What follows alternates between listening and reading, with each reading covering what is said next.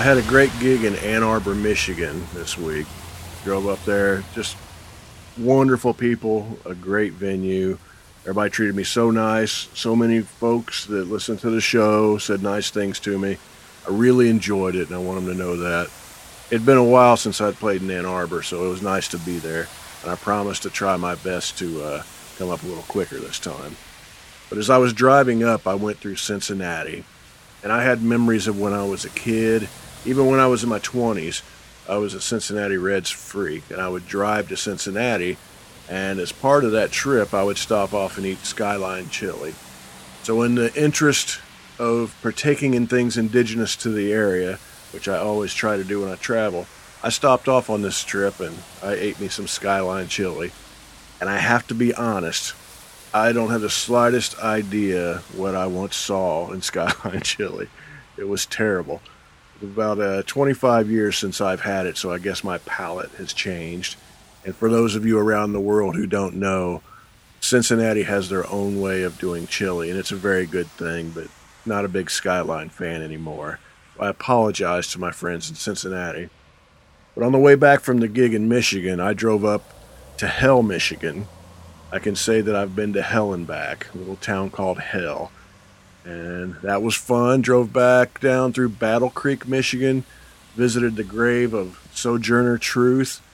She was born a slave, later became an abolitionist, women's rights activist, just a wonderful, wonderful person that I wish we had more of in this world. I was paying my respects to her at a cemetery in Battle Creek, Michigan. And a couple of squirrels that were jet black came running out in front of me. I had never seen black squirrels in my life. So that was worth the trip alone. I had no idea there were such things. I said something about it on Twitter and uh, became painfully aware there's plenty of them in the world, and I must have led a sheltered life and had never seen them. I'd seen the albino squirrels in Bowling Green, Kentucky, and in parts of Ohio, but I'd never seen a black squirrels until now. I wish they would come live in my backyard.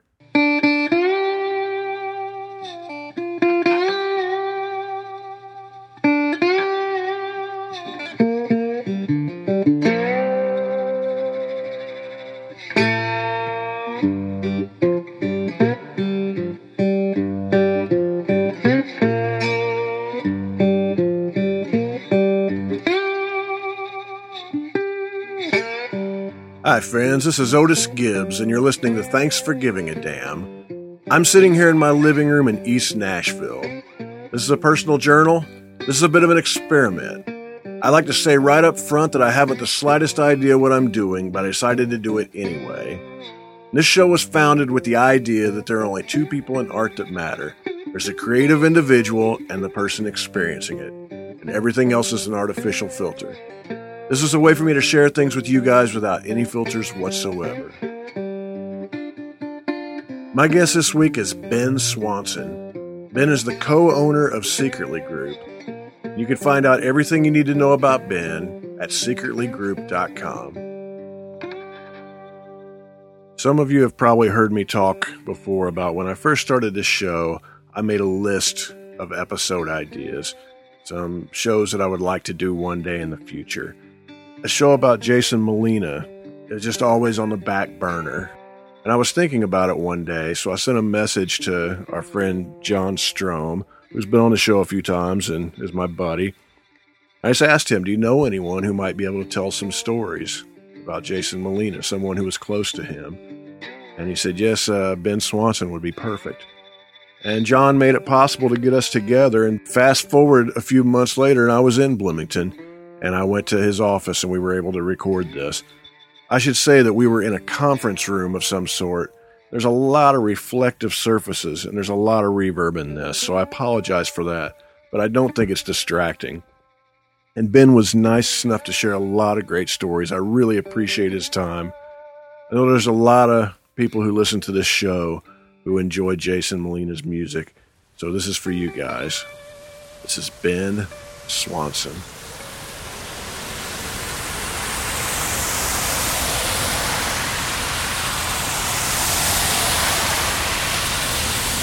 Uh, I first heard Jason's uh, music through the first of Highest Seven Inch on Palace music. my brother was going to school here at IU, um, and he was working at it's called WIUX now, the student radio station, and he had bought the seven inch or it came into the station. I can't really remember. And you know he fell in love with it. And he was uh, sending mixtapes back to me back to fargo where i was still in high school you know probably on a monthly basis. And around that time i think this was end of 95-ish i would say um, and we were just starting to talk about you know the idea of running a label and stuff like that. And we hadn't really connected the two dots of those together yet but definitely sent, he was sending back a lot of music, and that seven inch was something he was he was obsessed with. Remember the first time you met him in person? Yeah, it was uh, in New York. Uh, my first time going to New York uh, at this old at this record store called Adult Crash. Uh, it was in the summer of '96. I had only been in Bloomington for a couple months, or maybe even a month and we wanted to start a record label. There was a lot of local bands that we wanted to work with, but we're just trying to figure out what the first thing we wanted to put out with, and we are just obsessed with Jason's music. And uh, we emailed him. You know, we spent like all night crafting, you know, this dumbest, simplest email message to him. But we were like so nervous because like we didn't know him at all, and uh, he was a total rock star in our eyes. And uh, you know, he wrote back like a probably a two sentence email. It was really cryptic in his typical Jason way. And, you know, we sort of corresponded back and forth and we'd always, you know, I think it just, was probably only a few emails back and forth, but every email was cryptic. And, you know, finally we got up the nerve to ask him if he wanted to do a seven inch with a label out of Bloomington that hasn't done anything before. And um, he basically gave us the first in a long line of tests and said, if you, you know, he's like, I'm playing a show at Adult Crash, you know, on this date. I think it was July or August of '96, and uh, if you show up, I'll give you a DAT. I'll give you a master.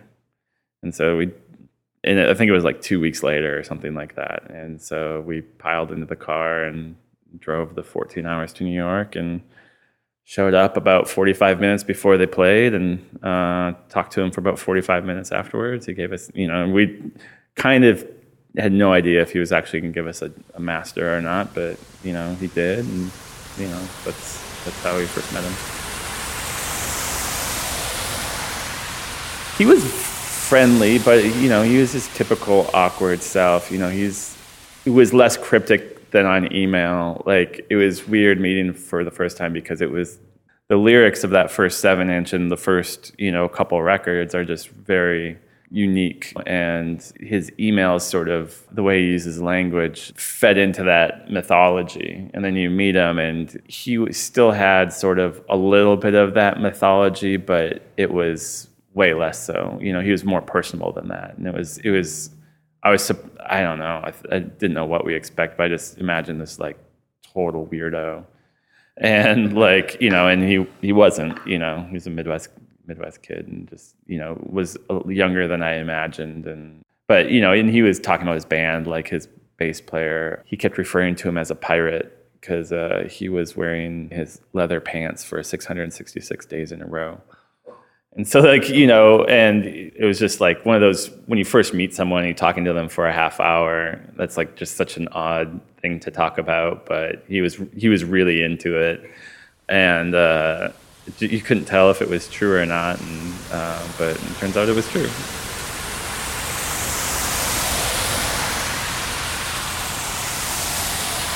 I mean, he was a really funny guy. I mean, it's you listen to his music, and it's you know, the sound of white male depression for sure. But you know, you hang out with him, and he's a total joker. He moved, he lived in Bloomington off and on for several years, and when he first moved to Bloomington, he moved in with my brother and I, and he would do these things called songs jazz dance. Like he would always have like songs something is what he would just call whatever, like songs pumpkin pie or whatever. It was just a dumb thing but he would just do these like weird interpretive dances out of nowhere and like it was like the goofiest dumbest thing ever and it's just like you hear some of his songs and then you just see this guy doing this like weird goofy interpretive dance it's just pretty hilarious you know one of the other funny things he'd do is uh, the first european tour he went on when they it was the tour where they recorded Lioness. My brother and our old partner Jonathan were on that tour.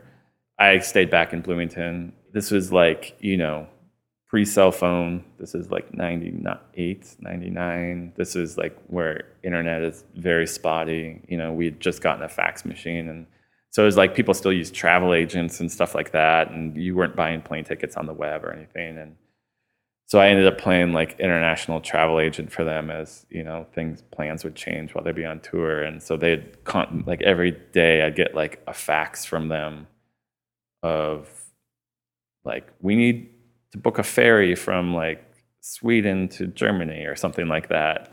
But there would always be like um, some drawing of Jason's. It was always like handwritten, and there'd be like a drawing of Jason's of like basically some penis drawing of Jason on it. Every so like there's thousands of penis drawings of Jason, and there would be like a little penis with eyes, arms, and legs, and he would call it Jizzy Spurtigans, was the character. yeah, and so he'd always talk about Jizzy Spurtigans. Was he uh, a clean roommate, a dirty roommate? Very clean. Uh, in Oberlin, he lived in this house for several years, and there was different iterations of people that lived there, but he lived there for several years. And I think towards the end, when we saw it, when we went out to Oberlin to uh, at one point to meet him, um, last few months there, he had moved into this. It was like a big house, like a five or six bedroom house, just a total college rental, you know, shithole. And but he had moved into this one tiny, like just bigger, bigger than a closet that he had put a padlock on. He had just like a cot, like a little portable record player, and maybe like some weird Civil War trinkets or whatever. It was very Spartan. But everywhere else in the house was like just trash everywhere. And they won some contest on like Sally Jeff, Jessy Raphael or something like that of like the messiest house in America. and so he was living it and he was like he was pretty upset about it but like he kind of like didn't care but that's what he put a padlock on his door he's like i don't care what goes on out there i just have this like little cot so he was he was very very neat Sally Jessy Raphael is the last name I expected. Yeah, I know. I'm pretty sure it was her. I know.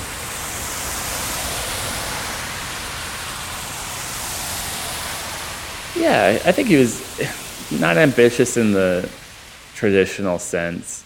He had an amazing work ethic, you know, and I think that's very much like the Midwest West, Midwestern thing in him. And he was like he was always always about the work. The, for the longest time, he'd be up at like 5 a.m. and he'd make tea and he would write for like the first three or four hours of the day, and that was pretty much every day.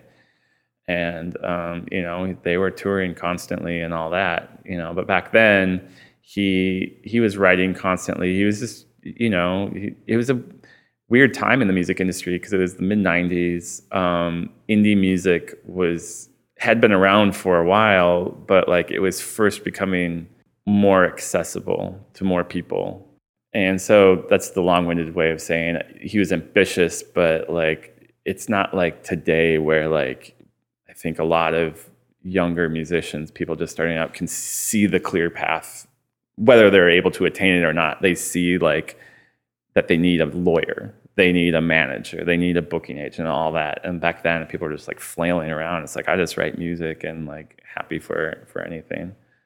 I think when you grow up in the Midwest, your natural disposition is that you're fucking isolated. But um, it evolved a, a little bit, like in terms of he was definitely concerned about money or finances in the sense that he wanted to be self-sufficient. He didn't, you know, he didn't really care about making a, a ton of money or anything like that. He saw real value. Like he really liked himself as like a blue collar musician. And like he, you know, he would have all different iterations of I just make the donuts, you guys sell the donuts, you know, and that was really like his mo. Was just like he just wanted to to make things. So he didn't always have like the best business acumen, and he didn't really have that ambition outside of being um, self-sustaining, which he did actually relatively quickly. That's actually something that he struggled with. I think he had a bit of it's not quite survivor's guilt, but you know something similar when you're like you you're you know it's in his your DNA to be a, a worker, but there's this sort of idea that there's that thing in the back of your brain that like being a full-time musician isn't quote unquote real work.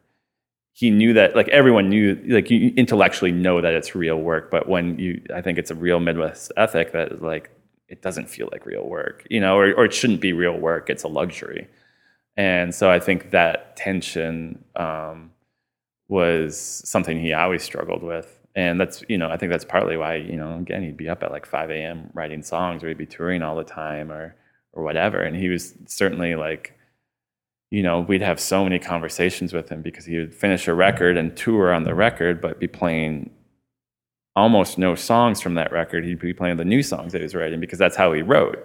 And it was like so frustrating. And I think towards the towards the end, especially with Magnolia, um, with that band, they he began to see like be, become a little bit more pragmatic about it, and saw that there was like maybe a um, a bigger game to be played. And one of his ambitions, he had many ambitions with that band, but one of it was for that band to be a self-sustaining unit. And he really took um, to heart the responsibility of making sure that those guys could make a living. He never wanted to do like he hated taking photos. He didn't really care for videos that much, and and and all that. He you know there was certain like old school press that he'd like. You know if he got in Mojo or you know, a small mention in Rolling Stone, like that was cool. But um, outside of that, you know, I think he just kind of took it as it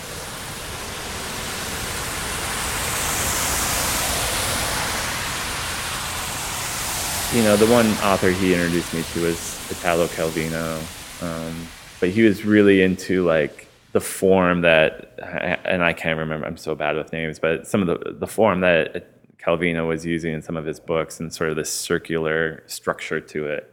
And he was just, he was really interested in how different people were, um, you know, whether they're authors or, or poets or, or, or musicians, you know, really experimenting with structure.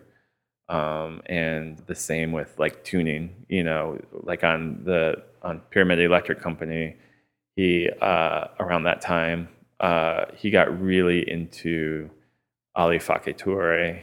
Uh, I think there's a few reissues that had come out on Nonesuch or Ryko around that time, and he got really into like African tunings.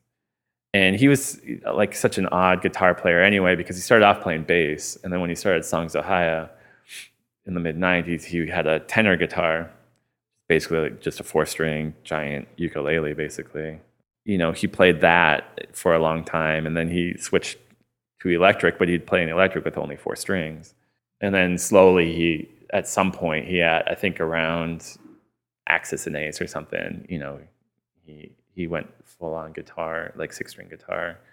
But he, um, and it's not like, it's not like he's the first person to really dig into alternate tunings or anything like that, but like, you know, he would listen to those Ali Farka Toure records like over and over and just like really dig in and trying to figure out what tunings they were in and the picking and stuff like that. And and I think, you know, and again, he's not the first person to do that either, but like I think he was able to like integrate that into his writing in a very unique way that was still wholly his. Like he was just able to like sort of take that flavor. Like was he be over at Roadworthy Guitars? Yeah, he worked at Roadworthy for a while.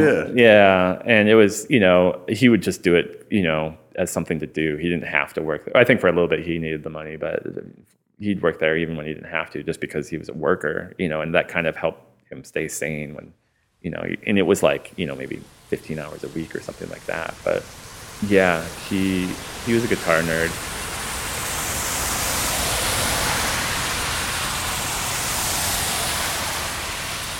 When did you first started realizing maybe he had some issues? It was around when Magnolia started, or shortly thereafter. You know, and that you know, it's kind of one of those things where it's like you, it's hard to he's because he was such an odd duck anyway. It was sometimes hard to tell.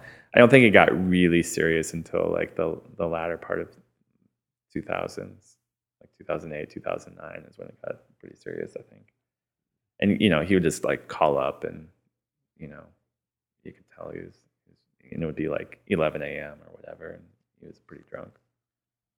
You know, it got really bad when he moved to London. Um, he and Darcy moved to London she had gotten a really good job there, and he had lived in London when he was in college for like six months or something, and so he he liked he liked the city, but I think I don't know, it's complicated. I think part of it is I don't he loved Chicago, but I don't I don't know how much of like a big city person Jason actually was, and I um but he had a community in Chicago that I think helped. A lot of his Oberlin friends moved to Chicago, and he had when he was living there, he was able to sort of embed himself and sort of expand that community. I think when he went to London, I think he was. This is my take on it. You know, I think Darcy would probably have another take on it, but I think when he when he moved there, I think probably the lack of community uh, affected him more than he was expecting. That's my, you know, and I think I think there's a ton of other problems too, but that that I don't think that helped at all. What neighborhood in London was he in? They, I think that was another problem. I think when they first, I think it was when they first moved there, they moved to Brick Lane. It was right when Brick Lane was like coming up. You know, it was like the same time Williamsburg was coming up, and um, Jason was never the type of human to live in that type of neighborhood and then they ended up moving outside of London, like 45 minutes. I think it was like West London somewhere. Um, how did he end up in Indianapolis? Oh yeah, he was in Indy for like a year or something. He and Darcy were living down here, and they got married. And then I believe Darcy got her the job for the company she was working at um, up in Indy. They have different locations all over the world and I think they had one in Indy, and that's where she got. I think that was her entree into the company, and so they moved up there, and they bought a house up there that in it was like on the south side, terrible neighbor. Like there was, you know, crack houses around him. You know, he got enamored with the house because there's sort of this barn out back, and like the mythology. And again, it's it's it's Jason speaks, so you don't know how true it is, but the mythology is that Dillinger had hid out in that barn at one point in time, and you know he was in love with that, the idea of that. But they bought the house, and it was like an, it was a decent house, but like I think the neighborhood was really bad that they they they couldn't sell it for the longest time, and so that was a real that was a real bummer for for him. I know that like he that was a real thorn in his side because you know they ended up moving to Chicago after that, I believe, but they still had this house that they couldn't unload for a long, long time. And then, you know, after he came back to the States, when he, uh, he came and collected him, went and collected him from London to get into treatment in the States, um, he was hopping all around and then, you know, he ended up back in Indy. Uh, that's where some treatment facilities are.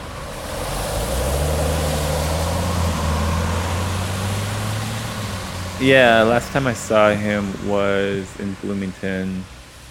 You know, I can't remember the exact last time. It was one of a few play times when uh, my wife was severely pregnant with our first kid, and we had gone to a comedy show at the Comedy Attic, and I think it was Tig Notaro actually. I think that might have been the last time, but I, I might have hung out with him a few more times when he was in Bloomington, but I didn't see him after he moved back up to Indy just because like around that time it's like I was either just getting ready to have my first kid or and then she came and like I just I was super freaked not freaked out but well I guess freaked out. Um, but like super busy with that and it was just like really hard just adjusting to that and like the thought of like spending a day and going up to Indy to see him was just like it was really challenging for me. I, I definitely regret not doing it but it was a super challenge for me you know, my dad was an alcoholic and and he died from causes of that and uh and so like mm, you know, we we we paid for a lot of his treatment and we were happy to do that and we tried to get him down here and keep him in Bloomington and keep him clean. It was really hard and like um you know, my my take on it is like it's just unless you want it, no one else can do it for you. And like, and that doesn't mean it's going to be easy, obviously, or anything like that. But like, it's like you have to like flip that switch in your brain that is like you're going to do this, and that doesn't mean you're going to be perfect either. But I think he tried to flip that switch in his brain, but he was never quite able to do it. And you know, um, and that's obviously very common, but um, my take on it was just like there's only so far that so much that we can help you. At some point, you got to help yourself. And he, you know, he would go through these bouts of trying to help himself. And you know, we'd spend a few years like in putting him many different programs and and and you know the people, the, his friends in the Chicago circle, his friends up there, put him in many different programs up there, and we're we're babysitting them up there and really trying to keep him clean. And that didn't work. And they, you know, there's just at some point you got to live your own life and. Um, you know be supportive but like until that switch is flipped there's only so much that you can do and so long that you can do that for. Being in the arts world we get to see this yeah. a little too often. Yeah. And you realize how hopeless it is for the person on the outside trying to help. Yeah yeah. It's yeah it's a super challenge. Like and there's no right way to do it because it's like at what point do you cut bait or whatever? And you know i, I hate to use that phrase because i don't believe that like we ever necessarily cut bait, but it's like it would have taken one of us to be with him 24 hours a day to to for him to stay clean for months on end, if not years on end. And it's just like, at, at, you know, it's untenable. How did you hear about his passing? Uh, I was at in at South by in Austin, and my business partner Jonathan Cargill at the time, he was in Bloomington. He called me I think someone at the the halfway house or whatever it was um, had found out about it and had JC's number.